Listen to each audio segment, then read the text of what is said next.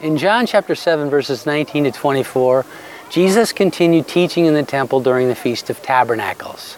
He purposely picked at an old scab when he asked the crowd why they wanted to kill him.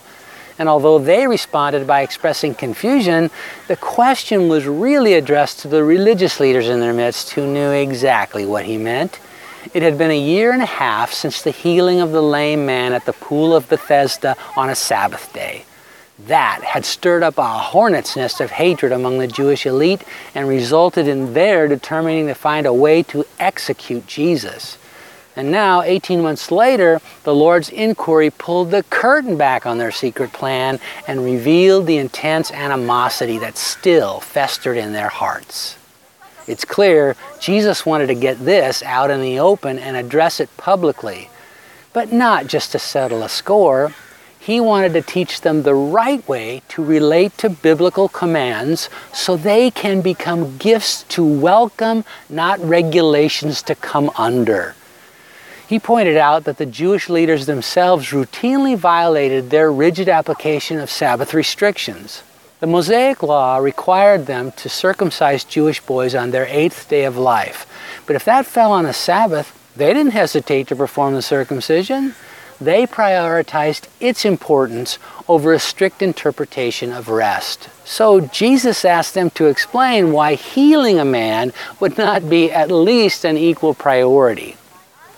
And at first, it almost sounds like he's asking to be excused for what he'd done because it wasn't any worse than what they do.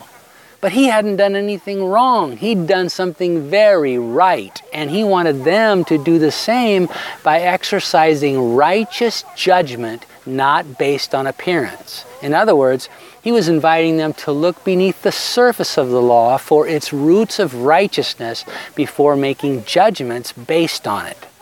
What did he mean by that? Well, he wasn't suggesting that scriptural commands are merely suggestions that can be overridden or adjusted based on a whim or changing circumstances, but he was clarifying that they aren't oppressive, unyielding shackles either.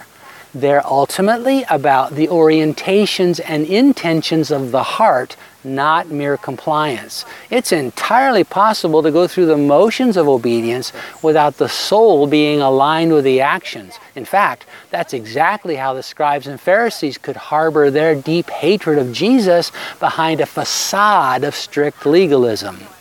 2 Corinthians 3 6 tells us the letter kills, but the Spirit gives life.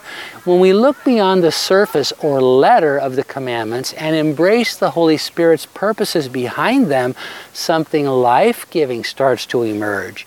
We begin to see them as expressions of God's compassion, and this can radically change the way we read, understand, and apply Scripture as the Holy Spirit enables us to see it through the lens of God's commitment to help us experience His righteousness or rightness, we begin to discover His gifts of grace behind every command. We then find ourselves longing for those blessings and it motivates our obedience. Is there a specific scriptural directive, restriction, or regulation that you struggle with today, finding it difficult to understand or obey? If so, I invite you to take another look. Welcome the Spirit to help you see beyond the surface into the loving heart of God who offers it to you as a pathway to rightness.